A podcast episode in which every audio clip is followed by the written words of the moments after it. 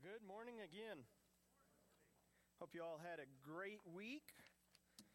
So, I don't know if you watched the news at all or anything, but there was a Powerball drawing that happened this week. If you didn't know about it, it was two point zero four billion dollars.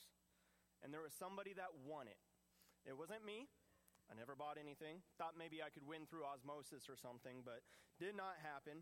two point zero four billion dollars was won. Now, I, I did the math on this because it's like, that's a, that's a lot of money. How much do they actually get out of that? So out of the two point zero, or actually not, it wasn't two point zero four, it was two point four, even more. If you win, you're immediately, obviously, taxed. Yay, government. twenty-four percent. So they get five hundred seventy-six million dollars. You're immediately taxed out of that because that's what automatically comes. And then you now are bumped into the highest tax bracket that there is, the top one percent, as they say. That's twenty-five percent of your income. So you're paying another four hundred six million dollars. You're still left, left with one point three four billion dollars. But then I found out this week that you get a choice to make through this. You can either take the money right away, so you can be instantly paid, and you will receive nine hundred ninety-nine million dollars right here and now. So you lose half of it right away if you decide to keep it. Or for the next twenty-nine years, you can receive the total lump sum of it, which equates about seventy million dollars a year. That person's going to struggle, I'm sure. But, you know, I mean, regardless, you have a lot of money. But I, I read an interesting stat as I was looking into all of this. seventy percent of every single lottery winner ever is bankrupt or has lost all their money within five years. It doesn't matter if they win a million dollars or if they win five hundred million dollars. seventy percent of every single person that has won the lottery is without it in five years. You go from, you know, really having everything to being broke. Now, I'm going to assume none of us are that rich in here. And if we are, let's become friends. Um, I got a wish list. Christmas is coming up, you know. Just kidding, but seriously at the same time. But, you know, none of us have that much money, but we're all kind of left with that question. And they've asked it before. And it's one that it doesn't matter if you have two dollars or if you have two million dollars or if you have two hundred million dollars. The same answer is always repeated. How much more money do you need to make you happy? And predominantly, the answer is always, well, just a little bit more. You know, right now I'm singing that tune. You know, if I only had an extra couple thousand dollars, then I'd be happy. If I only had a couple million more dollars, then I'd be happy. But we are never truly satisfied. We always want just a little bit more. And boy, could that not be any more true right now. As you know, you're hearing terms of recession and inflation and gas prices going up. And you're seeing that the dollar doesn't make it so far. You go to the grocery store and you're not quite getting as much bang for your buck, as they say. And I, I know you, maybe you're wondering, like, where where is this going? Because people are needing to make cuts somewhere. And predominantly, when times get tough, I would almost guarantee it, one of the top places people go to when they say, man, we're going to have to make a cut somewhere. Let's cut what we give. You know what? Let's let's not cut the T V. Let's not cut the cell phone. Let's not cut back on some of our expenses. Let's make a cut to how much money we give. And that, that kind of leads us into our question today as we've been going through this series, that our questions submitted by members of the audience. And today's question is that, what is the tithe and why are we commanded to give it? Why do we give to the body of Christ? Why is it that we give, in this sense, ten percent when we consider the term tithe? Why do we give so much money, especially when I could make that and my life could be a little bit easier? What is the tithe and why is it commanded? We're going to pray before we go any further and then we'll dive into this. So if you'll just join me. Father God, You're so good. And God, man, it, it was just encouraging to be able to sing praises to you. And God, it's not about who we are as we sang that song, but solely about who you are. And so I just pray that as we look at this question and as we see the deeper meaning behind it, may you be the one that our thoughts and our minds are directed towards. And God, may we just take that step of faith in you and just live our lives for you. So God, speak to us here and now. And it's in the name of Jesus that we pray this. Amen. So what is the tithe? So if, if you grew up in church, you're probably familiar with that term. And so your mind probably went to, well, it's a tenth. That's actually what tithe means. When you read in the Bible, tithe, it means a tenth. We first see this in Genesis chapter fourteen. Abraham is going to rescue Lot. He's been captured by the five kings. And so Abraham is going to fight the five kings, and he defeats them. He rescues his nephew Lot. And as he's coming back, he has this encounter with a man named Melchizedek. This is in Genesis chapter fourteen, starting in verse seventeen. This is the first time we see a tithe being given in the Bible. It says, after his return from the defeat of Chedorlaomer and the kings who were with him, the king of Sodom went out to meet him at the valley of Sheba, that is the king's valley. And Melchizedek, king of Salem, brought out bread and wine. He was priest of Most High God.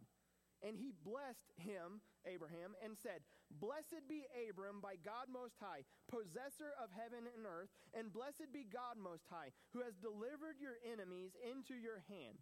And Abram gave him a tenth of everything, a tithe. He gave him ten percent of what he had. And then you fast forward a couple generations, and you have Abram who gave birth to Isaac. Isaac had Esau and Jacob. And Jacob, you know, deceives Isaac. And so Jacob is on the run, kind of, because he has deceived Isaac, received the birthright blessing that was supposed to go to Esau. So he's on the run, and he encounters God in a dream. And this is in Genesis chapter twenty-eight, verse twenty. The second time we see the tithe, the first time it's given to God. It says, Jacob made a vow saying, if God will be with me and will keep me in this way that I go and will give me bread to eat and clothing to wear so that I come again to my father's house in peace, then the Lord shall be my God. And this stone which I have set up for a pillar shall be God's house. And of all that you give me, God, I will give a full tenth to you. I will give you a tithe. But notice kind of the condition that Jacob is setting up there. God, if you're faithful to me, if you bless me, then I will return to you. If you keep me on this path and you return me to my father's house, then I will give you ten percent. I'll give you the first tenth, the tithe. But really, it's not for five hundred more years that the tithe is not officially commanded, because right now you have Abraham and his lineage, and there's the promise of the people of Israel, but we don't have the people of Israel until roughly five hundred more years. Whenever they become a people, they're enslaved in Egypt, and then God delivers them through Moses, and he gives them the promised land, and right before they're about to enter the promised land, God gives them the riveting book of Leviticus. If you need sleep, read it. It'll help you out. But in it, God is setting up, this is how my people are going to live. This is the standard that I'm going to set. And this is how you are going to be set apart as my people. And in Leviticus chapter twenty-seven, verse thirty, God declares the tithe for him. He says every tithe of the land, so every tenth, ten percent of the land, whether of the seed of the land or of the fruit of the trees, it is the Lord's. It is holy to the Lord. So right there, God is saying that whatever you produce out of the ground, ten percent is going to be set apart for God. You're going to give it to God. And then in Deuteronomy chapter fourteen, this is Moses' like final m- sermons to the people of Israel. They're like right there at the door of the promised land. And Moses is giving them one last reminder of everything. And he says in Deuteronomy fourteen, verse twenty-two, You, no, yep, you shall tithe all the yield of your seed that comes from the field year by year. and before the Lord your God in the place that he will choose to make his name dwell there, you shall eat the tithe of your grain, of your wine, of your oil, and the firstborn of your herd and flock, that you may learn to fear the Lord your God always. And then he continues on talking about the tithe, and he ends it up by saying, at the end of every three years, you will also give a tithe to the poor and to the Levites. And so God is commanding his people. He's saying you are to give ten percent, a tenth to the ministry, to the nation of Israel, to God. And here's a common misbelief. When you hear tithe, and usually whenever you talk to people about like, hey, it's an awkward question to ask, how much do you give to the church? I honestly don't know. But if you would ask somebody, hey, how much do you give to the church? A lot of times people use this ten percent, a tithe, as the base standard. But that's not what Israel gave. Israel actually gave more. We've already read about three different tithes. In total, Israel, if you want to be like, well, I'm basing it off of Old Testament law, then you're supposed to give roughly twenty-three percent of your income. Because ten percent God already claimed for himself. God said, ten percent comes to me. Every year, a tenth goes to God. And God uses it to support the Levites. Numbers chapter eighteen, verse twenty-six. You shall speak and say to the Levites, when you take from the people of Israel the tithe that I given you from them for your inheritance, then you shall present a contribution from it to the Lord, a tithe of the tithe. And so the, the Levites, whenever God gave the promised land to the Israelites, he distributed the land.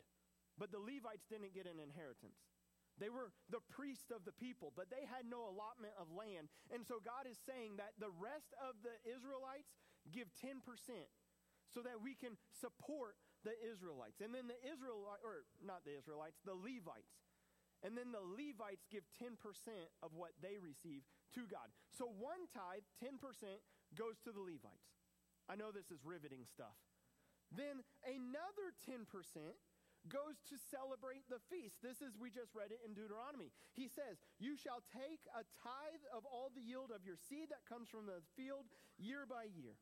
And before the Lord your God, in the place that he will choose to make his name dwell there, you shall eat the tithe of your grain, of your wine, of your oil, and the firstborn of your herd and flock, that you may learn to fear the Lord your God always.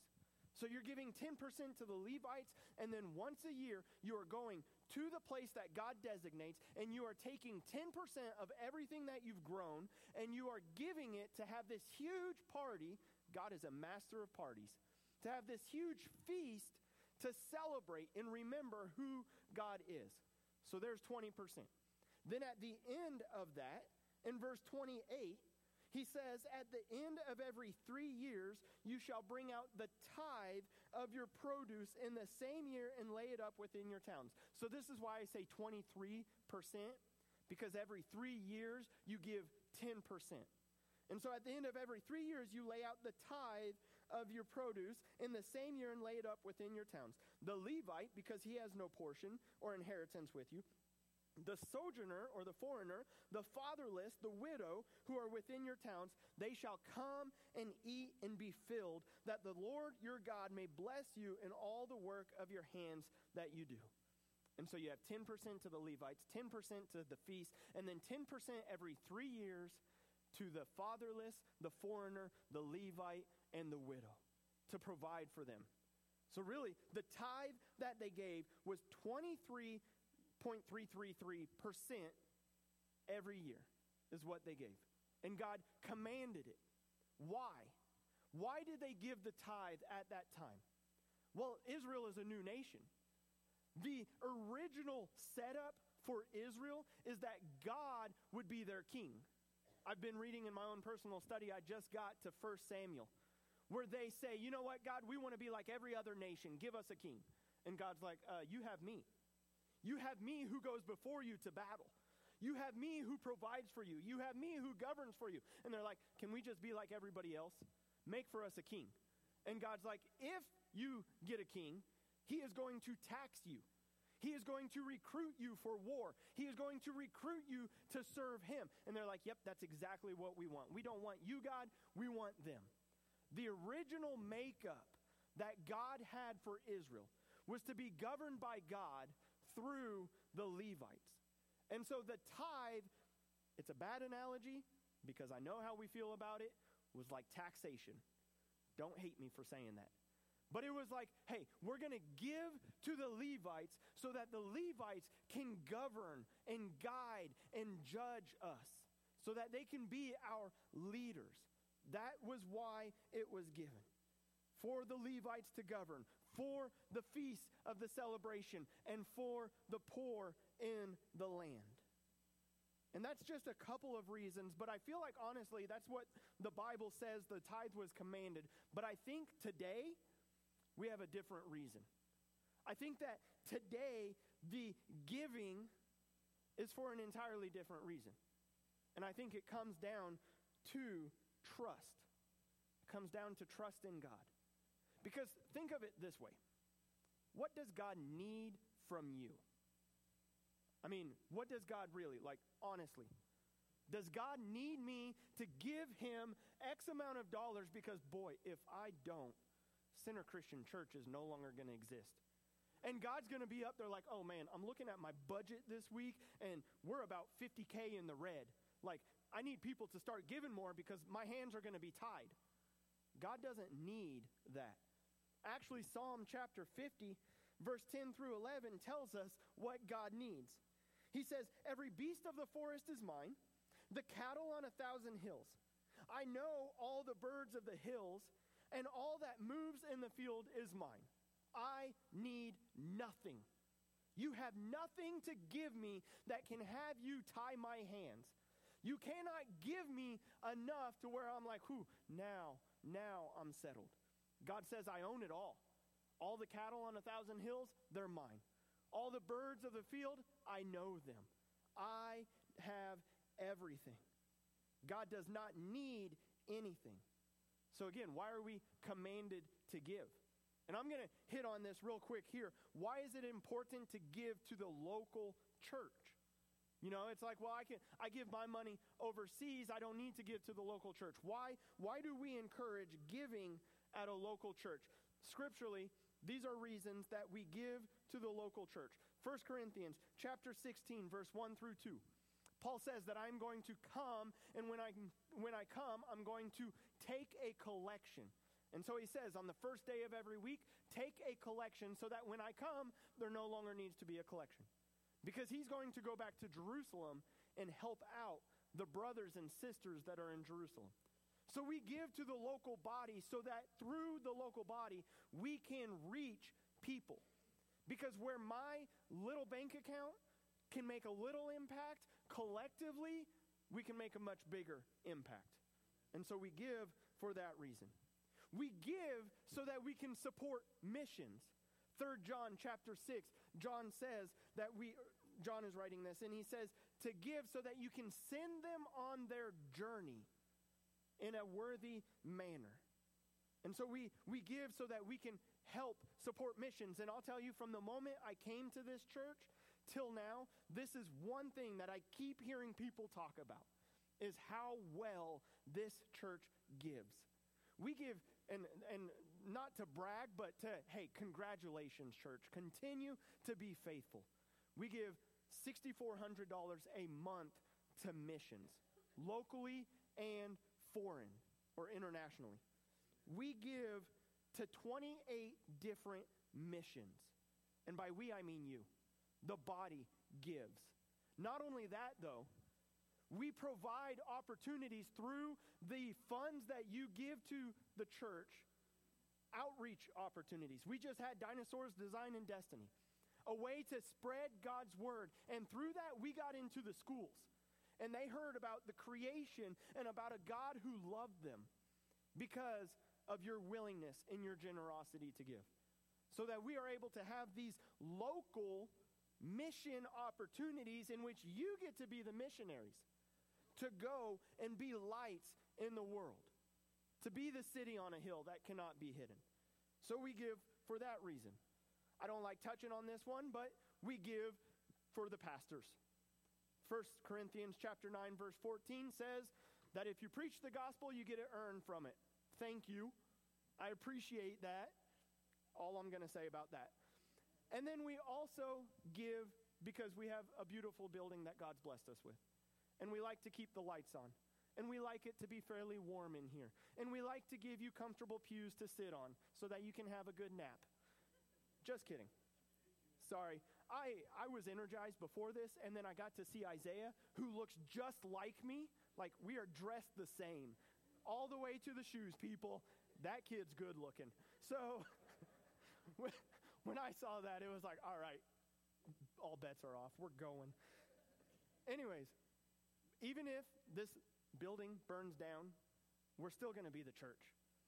But God has provided for us, and you being faithful has given us these opportunities to do that, to advance the kingdom of heaven locally and internationally. And so that's why we give. But we're in hard times. We are in times where, again, the dollar doesn't go so far. And so we hold back some of our giving. We don't give as much. God, he said this in Malachi chapter three. He was talking to the Israelites at this time, and he said, will man rob God? Yet you are robbing me. But you may say, how have we robbed you? In your tithes and your contribution. You are cursed with a curse, for you are robbing me, the whole nation of you. He says, bring the full tithe into the storehouse, that there may be food in my house. And thereby put me to the test, says the Lord of hosts, if I will not open the windows of heaven for you and pour down for you a blessing until there is no more need. You see, the whole nation of Israel had been commanded to give. And they're like, you know what, we're not gonna. And I don't really know the reason why, but I know the reason in my heart. And it's because of lack of trust. It's because times get difficult, and it's like, I'm gonna make a cut somewhere. And I really like my T V. I really like my comforts. The church probably doesn't need my money. Or I can cut back a little bit more. And so it seems that we withhold the tithe because we don't trust God. And that's how I want to wrap up this, by talking about that. Because here's here's the reality of it. We've been talking about Old Testament a lot. There are areas in the New Testament that it says to give an offering. But I would argue that the tithe is an Old Testament command. And we live in New Testament times. And you might think, whew, that's nice. So I don't have to give ten percent. I don't have to give twenty-three percent. I would argue God says you have to give so much more. It's not just your money. God says, I want your heart. I want your life. I want you to offer your bodies as a living sacrifice, holy and acceptable to the Lord. He wants all of you. The truth is, God doesn't need your money. He desires all of you. He desires your life. He doesn't want just ten percent. He wants one hundred percent of everything you have. Everything you are. Instead of the tithe, God says, give it all. So the question that maybe you are wrestling with yourself, because I've had this question too. How much should I give? How much money should I give? We use the ten percent as a base model. I mean, that's what tradition and modern churches usually use. We still use the term tithes and offerings. How much should I give? I would say, how much can you give as a step of faith? If what you are currently giving and is is just like, hey, we can give this much and it's comfortable. We're, we're going to give God the leftovers, not the first. Then I would say maybe up it. What if God asked you to give five percent more? That's my figure that I just made up. But what if God asked you, hey, you know what? Will you take a step of faith and trust me? That you can give to me. And, and the one thing that I see in Malachi chapter three is that God says, bring the tithe before the Lord and see if I will not bless you and open up heaven's doors. And that doesn't necessarily mean, hey, if I give God ten percent, he's going to give me fifty percent back. What it does mean, though, is that a life lived trusting God is a truly blessed life. And so God is saying, where is it that you trust me in difficult times? I mean, you ask me, hey, Andy, if you would have won the lottery right now, two point four billion dollars, I'm the smart one. I would take it over twenty-nine years and be set for life. And it's like, suddenly, you know what? Yeah, I'll give out of that. I got two point four billion dollars. I'll give two hundred million dollars to the church, but I have an abundance. What about when you have fifty dollars to your name? What about when you are barely able to cover the bills and you're like, oh man, got to make a cut? Are you willing to say, you know what, God, I love you more than T V, more than a fancy cell phone plan, more than a smartphone, whatever it is, God, I trust you and I want to take a step of faith. And so I'm going to give to you out of faith. Why money? Because Jesus argues that there's things that are going to fight for our worship in life. And he says money is what's going to pull you away from that. He tells us in Matthew chapter six, verse nineteen, he says, do not lay for yourselves treasures on earth where moth and rust destroy and where thieves break in and steal. But lay for yourselves treasures in heaven where neither moth nor rust destroys and where thieves do not break in and steal. For where your treasure is, there your heart will be also. And then he says in verse twenty-four, no one can serve two masters. Either he will hate one and love the other, or he will be devoted to the one and despise the other. You cannot serve God and money. Jesus sees that what is going to really pull for our worship is the almighty dollar. Why? Because it's how we live. It's hard to not have a dime to your name. If you have money, it's like, all right, I don't have to trust in God because I know where my next meal is coming from.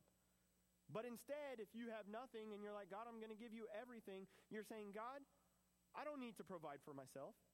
I trust you. I trust that you're going to provide. Jesus even says, do not worry about tomorrow, for you do not know what tomorrow will bring. And then he says, look at the lilies of the fields. And they are dressed more gloriously than Solomon in all of his splendor. And the birds, they don't worry, and yet God provides for them. And then he says, how much more will God provide for you? How much more does God care for you? You are his children. He loves you. And he's saying, hey, do you trust me with this? Take that step of faith. Are you putting God, are you putting your trust in God? Or are you putting it in your own finances, your own abilities, your own, I got to make sure that everything's lined up or else I don't know what's going to happen? And God's saying, trust me in this. It's an act of faith. It's, it's a step of faith to just saying, God, you know what? I'm just going to give a little bit more because I trust you. God doesn't need your money.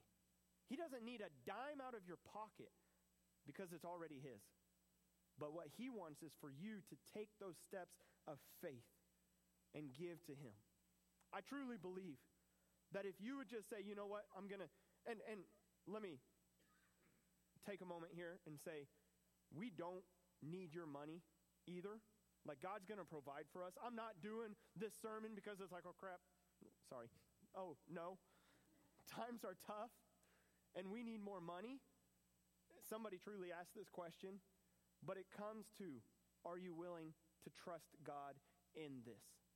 Because I truly believe that you giving ten more dollars in faith and saying, God, you know what? I'm going to take this step of faith and I'm going to give just a little bit more is more rewarding than saying, you know what? I got an extra one thousand dollars. What are we going to do with it? I guess we'll give it to the church. We don't need it. I, the reason I say that is because we see that in the Bible. Jesus in Mark chapter fourteen or chapter ten, verse twenty-one, it says, Jesus, looking at a man, he said to him, you lack one thing, go, sell all that you have and give to the poor, and you will have treasure in heaven. Come and follow me. But the man was disheartened by the saying. He went away sorrowful because he had an abundance. Mark chapter twelve, Jesus is sitting in the temple, and it says that he's watching people put money into the offering box. And many rich people, they're putting in huge coins.